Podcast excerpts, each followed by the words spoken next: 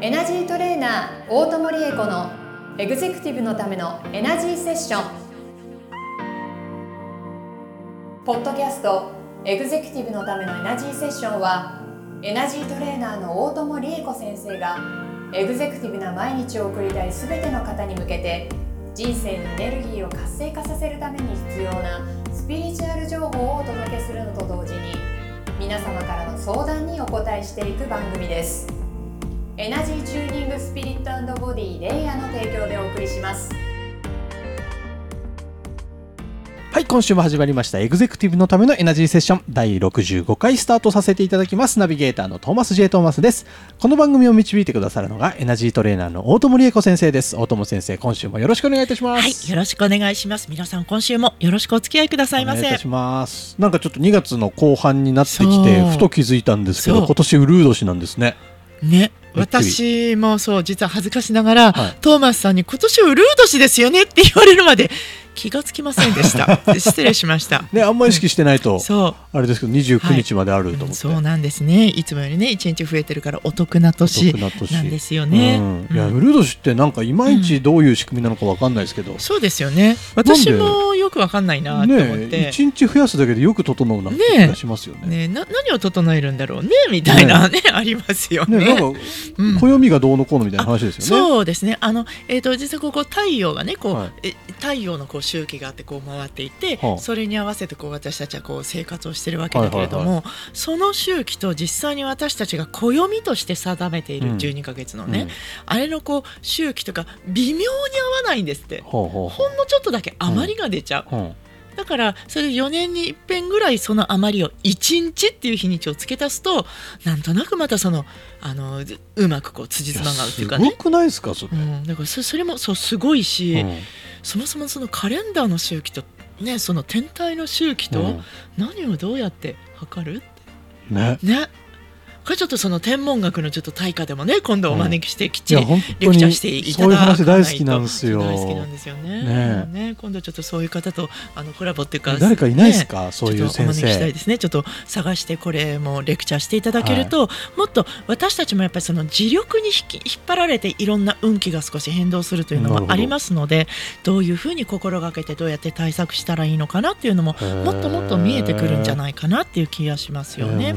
ね、それでねそのウルード氏が、うん。ウルード氏っていうものがこう、まあ、物質とか時間という物質として存在しているということは、うんうんうん当然エネルギー的に私たちも何かしらその影響を受けているっていうことになるわけなので、ウルード氏じゃない3年間とウルード氏である今年と何かが違うのであろうと。はいはい。推測するわけです。確かに。うんちょっとウルード氏さんっていう人がいないから 聞いて回答で得られないんですけれどもで私もじゃあ去年度の波動と今年など、今年はどういう年とかそういうことではなくて、あのか暦上のね1年間というふうにこう比較をした時に、はい。ウルード氏の方があの時間の数量として当然のことながら24時間分多い。はいはいはい。ということは、えー、と時間というエネルギーが多いから時間を別なものにこう変換した時に、得られるものが大きいんだよ。たくさんチャンスがあるんだよ。というふうに考えて差し支えないであろうと思うわけですよ。はいはいはい。でそうすると誰も怒ってこないから、うん。多分この考え方でいいんだと思うんですね。上の方々がそうそうそうそうそうです。はいはい。とえっと過去3年間をこ私はこんなふうに考えてみました。ん。過去3年間を振り返って、頑張って計画的にこう進んだんだけどでもやりきれなかったこととかあるいはちょっと認識が違っちゃって結果としてやり残した状態になっちゃったことっていうのが今振り返るとあーっていうのがありますでしょ？多分それを帳尻を合わせるのにこの4年目のウルー年っていうのはすごく最適な年なんじゃないかと思われるわけです。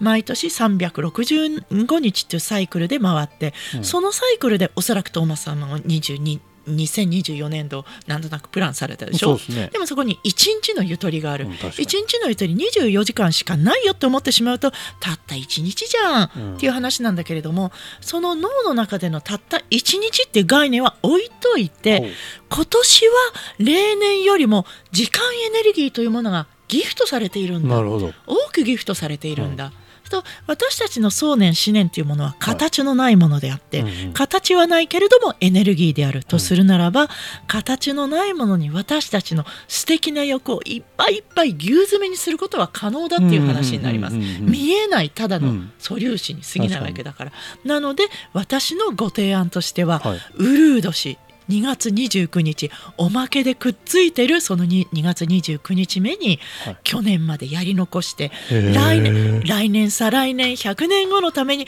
ここをやっとくと、はいはい。今年がもっとこんな風に活かせるんだけどなーっていうものをいっぱいいっぱい気持ち的にね、はい。牛詰めにしとくとそれがあの引き寄せを増幅することになるんじゃないかなと思うんです。でこれは私の勝手な仮説ですけれども、この仮説を今シェアしてるこの、えっと、スタジオのね、はい。空気感変わったでしょ、うん今のこの話で。うんそうっすね。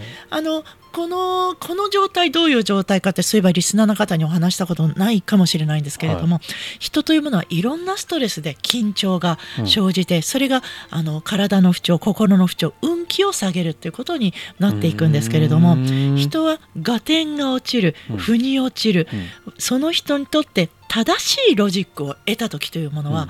ストレスを手放してクリアな状態になるんです。ということはクリアな状態になったことで今のロジックは自分たちにとってうん。プラスで正しいことなんだなということが立証されたことになるわけですね。ねなので今のこの仮説は少なくともトーマスさんと私にとってはい。すごく妥当性のある理屈だということになります。でこれを聞いてくださってるリスナーの方々も、うん。リスナーあのこのね今はその収録の用のカメラに向かってお話しているわけですけれども、うん。この向こうのリスナーさんのこううん波動をキャッチした時に、いい感じで融合しているのを感じますから多分皆さんにとってもこれはつ素敵に都合のいい。一つの正しいロジックだということになります。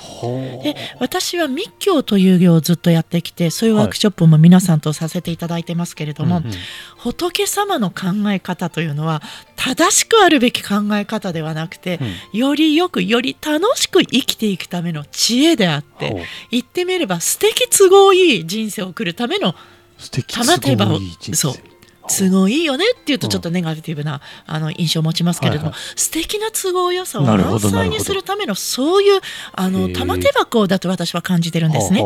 なので今のもウルー年の2月29日をうん。素敵に都合よく解釈するとこういうふうに捉えられるよねっていう話なのでこんなふうに今年の2月29日という日に今までやりきれなかった思いを朝からずっと思い描いていただけると、いい形でそれ以降きっとこう私たちに引き寄せが起こるんじゃないかなと思います。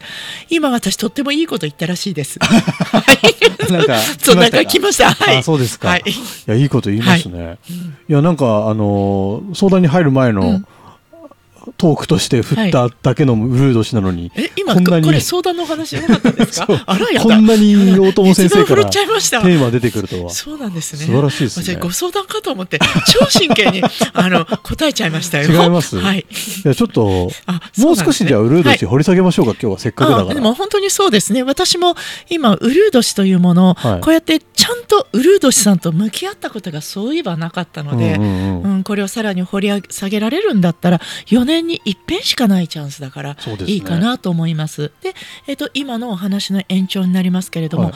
えっともうすぐ2月29日っていう来週です日がね来ですよね。あと7日来るわけ8日後ぐらいだからまだ7日心の準備の時間があるわけです。はい。で、えー、と去年の年末に新春に向けて祈願をするとしたらどうですか？っていうお話をしましたので、この2月29日4年に一遍しかなくて私たちの人生を素敵に帳尻合わせをして、えーとえー3月1日以降、うん。より加速させていくために、うん。もう一度自分の人生を棚卸ししていただいて。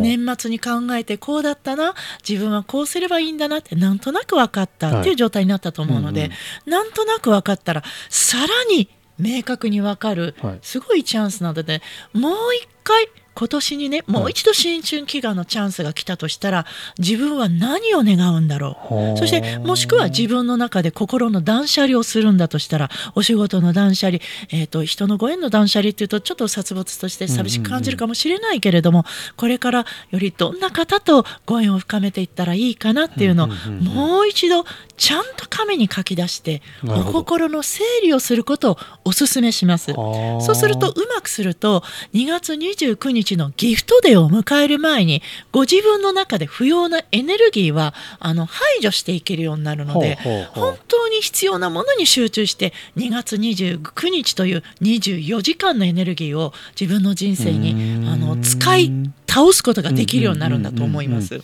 なるほど。うんビリビリしてきたので多分これで合ってると思います。私もやらなきゃ。ゃね。やるんだやらなきゃね、そうですね。あのそうですかそうそうそうそう。あの私がそれがうまくできると、あの番組を聞いてくださってる方は、あの少なからず私の何かにご賛同くださって、はい一緒に幸せになろうと思ってくださる同志だと私は認識していますのでそのえー、とコミュニティの中のうんリーダーでなくても誰か一人がクリアになってバージョンアップするとみんながそこに週に素敵に交わって赤くなっていくのでみんなに上がが上がっていくんですよね。そうだからちょっとトーマスさんと私頑張らないとそうですね。やりましょう、やりましょうそうですね。そうそうするとこの番組を聞いてくださる方が自然に上がっていくことになるめちゃくちゃいいですそうね。そういえばそうなろうねって言ってね番組始めまあましたよね、そうですよね。そういう話ですからね。そうそうそうはいあ、そうですか。そうですだからもう一度ぜひ棚卸しのおさらいをなさってくだわさいかりました。はいやってみましょう。次のチャンスは4年後ですからそっか。そうここがっつりやらないと、ね。新春祈願は毎年あるけど、そう、うるい年は4年に一遍しかチャンスないからこそ、欲を出してしっかりお心の整理をなさってください。はい。で、本当に機会があれば、心の整理のマンダラワークとかもあるからね、もうちょっとやりたいくらいですけどね。気になりますね。あのいつかね、ぜひ皆さんご一緒しましょうね。はい、そうですよね。今年なんかそういうワークショップみたいなものをたくさん、あの、先生開催するということですので、えーそういう情報が LINE 公式アカウントの方に流れていきます。はい。ぜひ今のうちに友達友達登録していただいて、えー情報を取れるようにしておいていただけるといいかなと思っております。はいそして、あの、こんな感じでですね、あの、ウルード氏の話を振ったら、一本の番組になっちゃうぐらい、大友先生は、あの、いろんなことを教えてくれます。別のことを話ごめんなさい。今日来ていた相談は来週回しますけれども、あの、そんな大友先生にですね、ぜひ、あの、皆さんのお悩みだったり、聞いてみたいこと、相談、質問、何でもいいですので、あの、LINE の方から送っていただけると、えーこんなためになる話が聞けちゃうというす素敵な番組ですので、はいえーこれ活用しない手はないと思いますので、ぜひご活用ください。よろしくお願いします。よろしくお願いします登録待っております。はい、というわけで番組の最後にですね、ショートヒーリングのコーナーをお願いいたします。はい、承知しました。じゃあ、はいウルード氏、4年に一遍のギフトデー、はいこのギフトデーが私たちみんなにさらなるギフトとして、はい。うん天から降ってくるように私たちあのねこあのー棚卸しのおさらいをというふうにご提案しましたけど、皆様のその棚卸しが本当に皆様の欲しい未来に向かってスーパーダイレクトに進むように、うん。いいですね。そんなちょっとパワーチャージをいいね。ねサポートエネルギーをはい。ギフトしてまいりたいと思います。じゃあ今日この瞬間現在の皆様がこうなったらいいなっていうのでいいですからね、うんうんうん。こうなったらいいなでも無理だなじゃなくて、うん。絶対こうなるもんね。なっちゃうもんねっていうやつ。ここ欲を出していただいてどうせ無理だろうなっていうのはさようならです。はい。はい。俺はやる。私はなれる。ここ盲信するところが大事です。はい。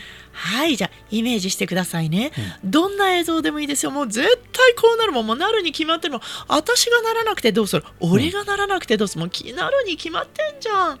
っていうふうに思いを高めてくださいね。そうそうそうそう。トーマスさん、もっと未来を信じて大丈夫。もっとはいもっといける。もっともっともっともっともっと。ちっちゃいちっちゃいもっとです。例えばね、じゃあ皆さんが年収、そうね、じゃあ年収3000万って思い描いてらっしゃるとするでしょ？うん人っていうのは3000万っていうゴールに向けて努力した時になかなかパーフェクトに目標達成できるっていうことは残念ながらあまりないだから年収3000万みたいな何か、えー、と未来映像を思い浮かべてるんだったら、年収1億とかなるほど。無理じゃね？っていうぐらいのをやっていただくと3割しか達成しなくても年収3000万だから。。それはでかいって。いうふうに思って、うんスーパーバージョンの未来映像を思い描いてください。そうそうそうそうそうそうそう。そういいですよそうそうそう。未来はこうなっちゃうもんね。そうなるために今まであちょっとやり忘れちゃったやり残しちゃった気がつかなくてややらないです置いといちゃったっていうようなのも帳尻合わせのエネルギーを私たちにギフトしてもらえるために、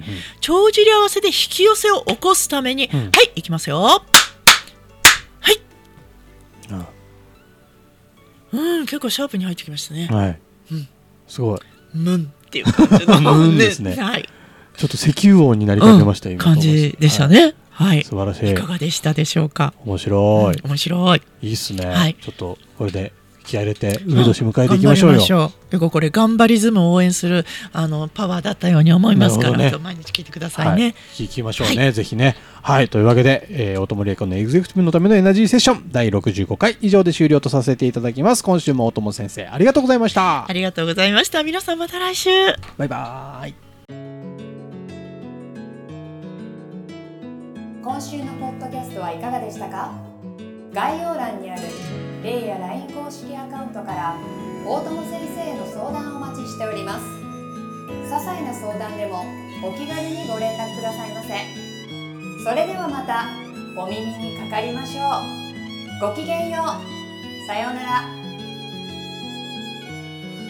この番組は提供エナジーチューニングスピリットエンドボディレイヤー。プロデュースライフブルームドットファン。ナレーション土屋恵子がお送りいたしました。